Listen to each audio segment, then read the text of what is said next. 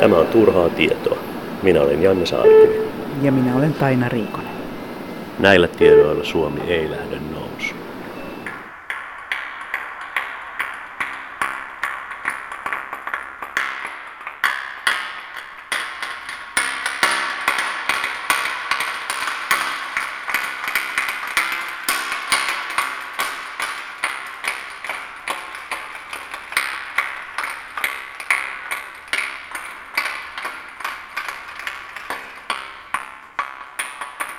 Maailmanhistorian ensimmäiset kirjastot koostuivat sumerilaisista savitauluista. Esimerkiksi suurkuningas Assurbanipalin kirjastossa oli yli 20 000 savitaulua, jotka on löydetty Niiniven kaupungista läheltä Mosulia, josta ISIS-järjestö ja Irakin armeija parhaillaankin taistelevat. Näiden savitaulujen julkaiseminen on kunniakas osa suomalaista turhan tiedon historiaa. On nimittäin siten, että niinä 1990-luvun ja 2000-luvun alun pitkinä vuosina, kun koko valtakunta puhui ensin lamasta ja sitten Nokian osakekurssista, suomalaisesta osaamisesta ja oululaisesta insinööritaidosta, johti professori Simo Parpola Helsingin yliopistossa uusassyrialaista korpusprojektia, jonka tuloksena julkaistiin pääosa Niiniven valtionarkiston keskeisistä teksteistä. Vuosina, jolloin Finnairin ilmaisjakelulehdet ja matkailun edistämiskeskuksen esitteet kertoivat suomalaisesta elektroniikka-alasta, oli maailmassa pieni, mutta todellinen savitaulukonossöörien joukko, joka katsoi Suomeen ja Helsinkiin kuin maailman keskipisteeseen. Maahan ja kaupunkiin, jossa julkaistiin Niiniven savitauluja. Niinivestä, jossa maailman ensimmäinen suuri kirjasto toimi, levisi ajatus kirjastolaitoksesta Suomeenkin – Suomessa on 863 kaupungin tai kunnankirjaston osastoa ja yksikköä. Niissä on 36 miljoonaa 513 332 kirjaa ja muuta aineistoa, jota lainattiin vuonna 2015 yhteensä 89 miljoonaa 217 665 kertaa. Kaupungin ja kunnan kirjastojen osastoihin ja yksiköihin kohdistui samana vuonna 2 758 966 poistoa, joista yhtään ei kohdistunut Hailuodon kirjastoon. Halsuan kirjastoon kohdistui 2395 poistoa. On hyvä tietää, että Suomessa on myös kirjastovene, joka toimii Iniön sivukirjaston yhteydessä. Helsingin yliopiston kirjasto on Suomen kansalliskirjasto.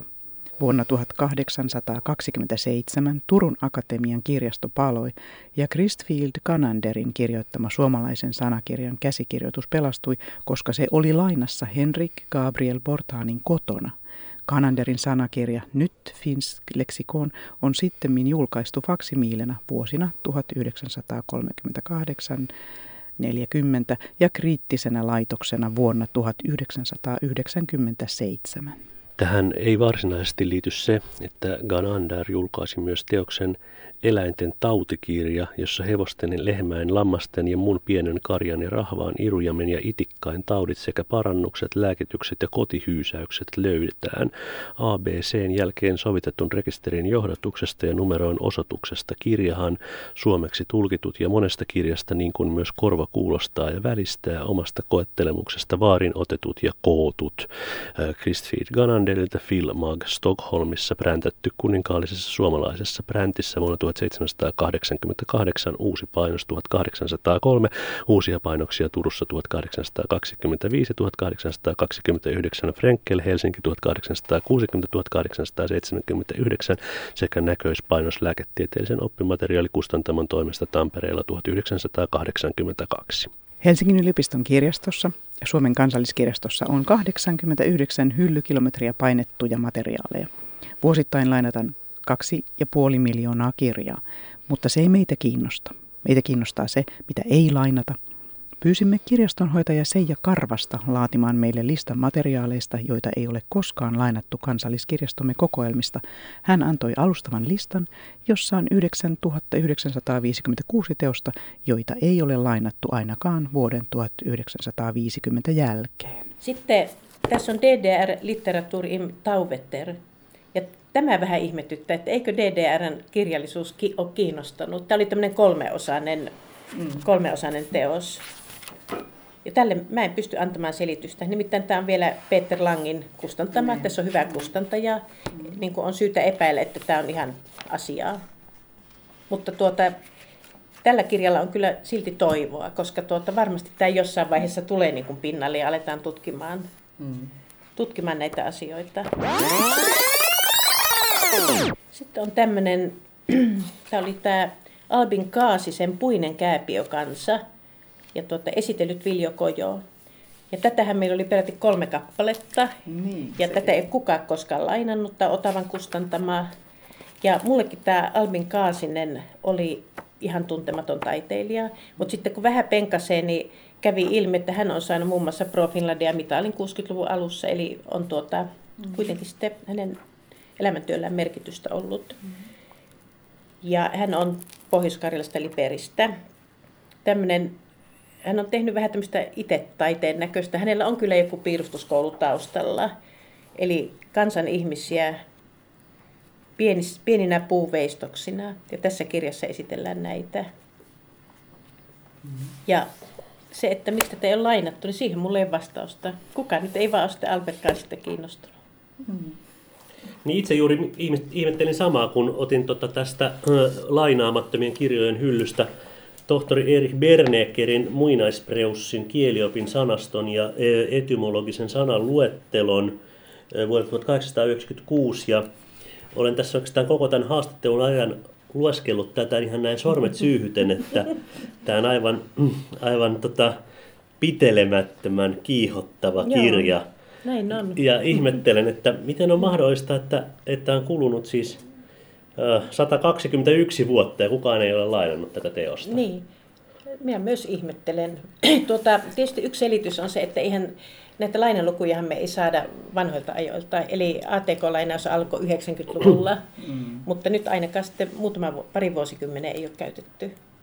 Mutta mä suosittelen, jos sä lainaat sen nyt ja, ja luet sen, niin sitten saadaan ainakin se yksi lainaaja. Joo, joo, ilman muuta. Siis tehdään näin. Siis luetaan tämä ja tota, palataan tähän teokseen. Tässä on hyvin paljon mielenkiintoista.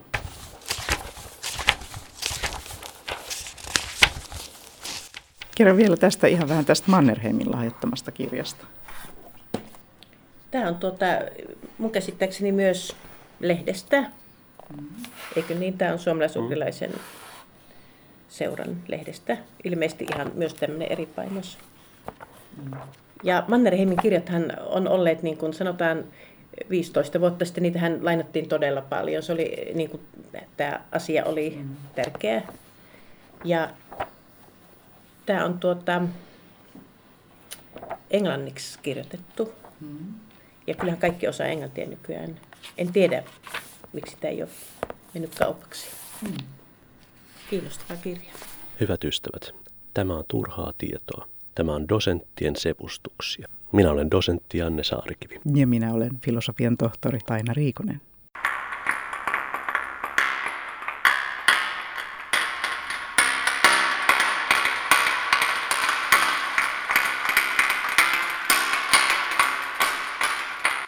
tietoa kävi tapaamassa Helsingin yliopiston kirjaston kirjastonhoitajaa Seija Karvasta.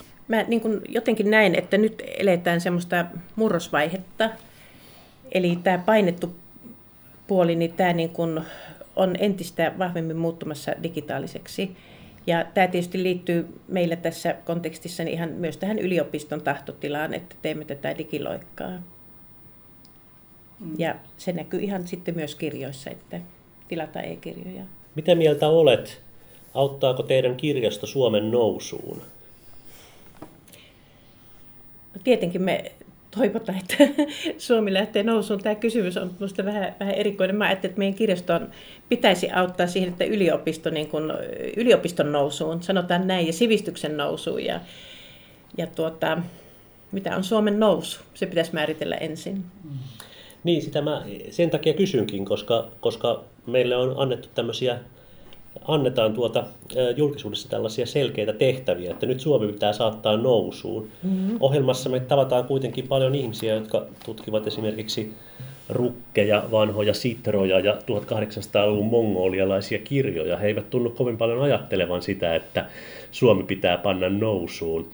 Mikä tämän kokoelman relevanssi oikein on? Miksi Suomen valtion kannattaa maksaa siitä, että meillä on täällä tämmöinen suuri kokoelma vanhoja burjaatien oloista kertovia kirjoja? No, valtio kuitenkin ylläpitää näitä yliopistoja tai rahoittaa suurelta osin.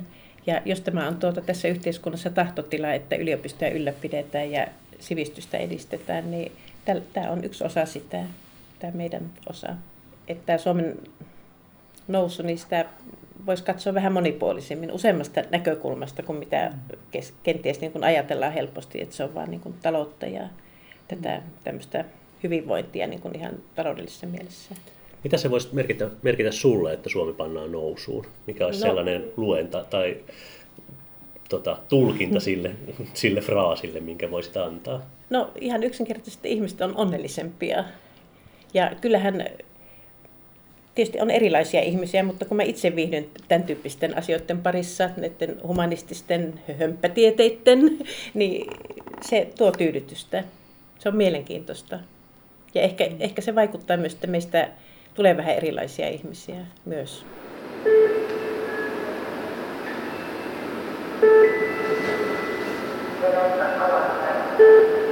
Asioita voi tarkastella hyvin monesta näkökulmasta. Saa vähän niin kuin laajempaa perspektiiviä ja ehkä myös on tyytyväisempi, tyytyy pienempään. Mm. Koska jos menestyksen perässä mennään tai tämmöisen taloudellisen hyvinvoinnin, niin se on tavallaan niin kuin loputon juoksu. Pitää katsoa joskus vähän pienempiäkin asioita ja, ja ihan tämmöisiä asioita, jotka on hyvin lähelläkin ihmisen arkielämää. Ehkä pitää katsoa jonkun verran myös taaksepäin, eikö niin? Että nähdään mm. se, että ihmiset, jotka elivät aikoina, jolloin taloudellinen hyvinvointi ei ehkä ollut niin huomattavaa, niin eivät myöskään olleet mitään aivan vatipäitä. Että itse asiassa heilläkin oli kaiken näköisiä aika kiinnostavia ajatuksia ja kokemuksia, mm. jotka tänäkin päivänä on jaossa täällä teidän kirjastossa. Kyllä, ja varmaan paljon asioita, joihin tuota voidaan palata ja löytää uudestaan. Et kyllähän vanhoista kirjoistakin, niin välillä käy niin, että joku kirja yhtäkkiä onkin tulee niin kuin taas uudelleen pinnalle ja tietysti kustantajat huomaa sen ja sitten ottaa taas uusia painoksia. Sanoit, että pitäisi pystyä tarkastelemaan asioita just laaja-alaisesti. Mm. Niin onko se sitten mahdollista enää tässä yliopistossa, jota tosiaan pyritään, niin kuin sanoit, tahtotila on mahdollisesti siihen suuntaan, että tietyt asiat, näin olin tulkitsevina, niin mm. lausumastasi, että, että sitä kuitenkin kavennetaan, sitä, että, se, että on juuri tämä profiloinnin ja tämän tyyppisen ajatus. Niin eihän se, miten, miten ajattelet silloin tästä mahdollisuudesta päästä moninaisuuteen käsiksi? Niin.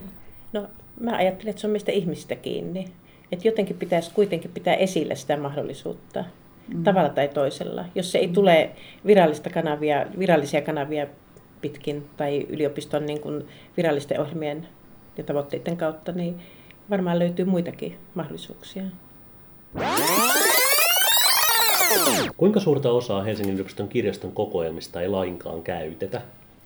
No tota, mä ihan nopeasti nyt kurkkasin tätä, että se on hyvin, hyvin pieni osa. Siis, se oli, siis yliopiston kirjastohan monella kampuksella. Mä katsoin niin tämän meidän Kaisatalon kokoelmat, niin se oli jotain alle 2 prosenttia, joten ei koskaan lainattu.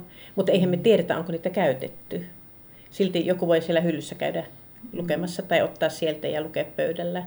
Tai sitten joku voi lainata ja viedä kotiin ja panna kukkaruuku alle ja viedä sitten aikanaan kirjastoon, kun sitä pyydetään eihän me tiedetä, onko niitä käytetty ja miten niitä on käytetty ja onko sitä mitään tuloksia. että se käyttökin on vähän niin kuin, ei siihen pääse, pitäisi kysyä ihmiseltä.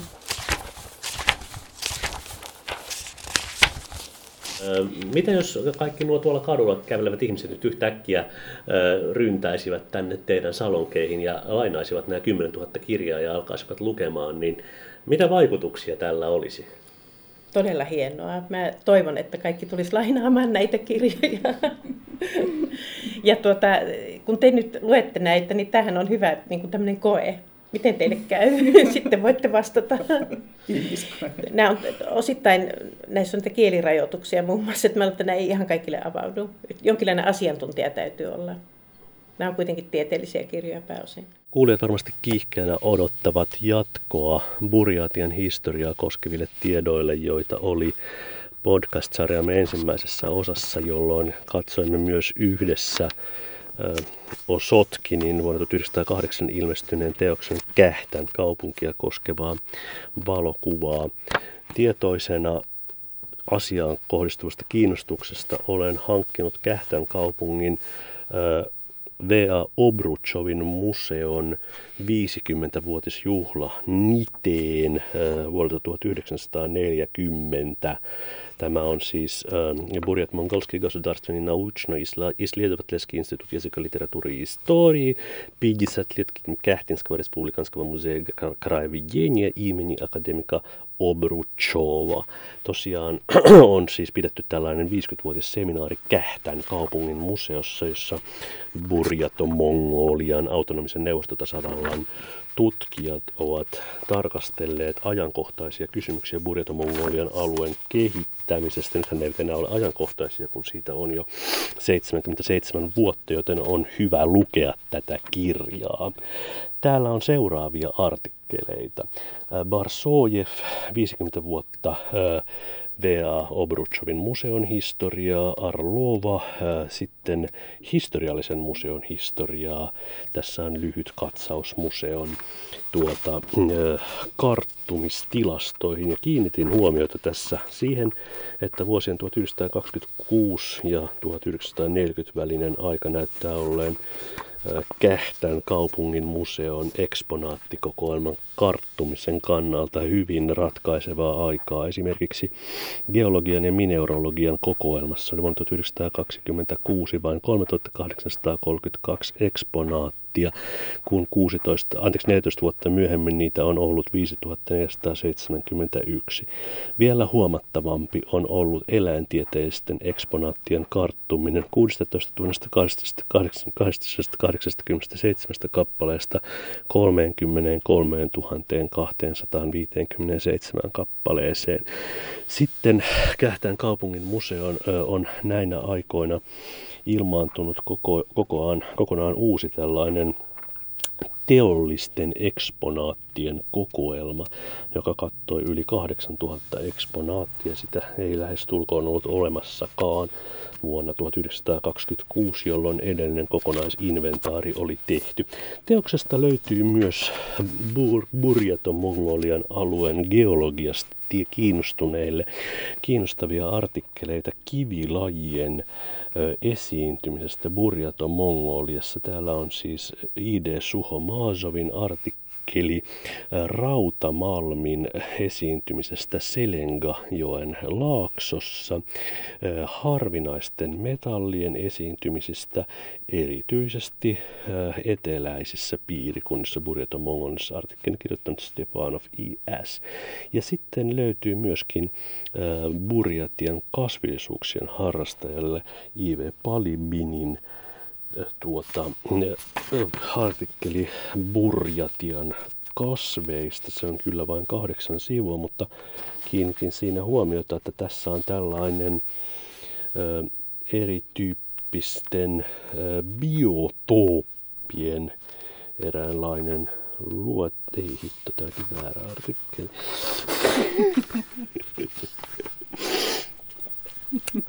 Artikkelin nimi on Burjato Mongolian neuvostotasavallan kasviston tutkimuksen saavutuksia. Mielelläni lukisin sen teille kokonaan ääneen, mutta aika ei anna mahdollisuutta. Todetaan, että tässä on ö, alueittain lueteltu erilaisia kasvillisuuden inventoinnin kannalta tärkeitä alueita sekä keskeisiä teoreetikkoja ja tutkijoita, jotka niitä ovat kuvanneet. Tämä oli turhaa tietoa. Mahdollistajana koneen säätiö.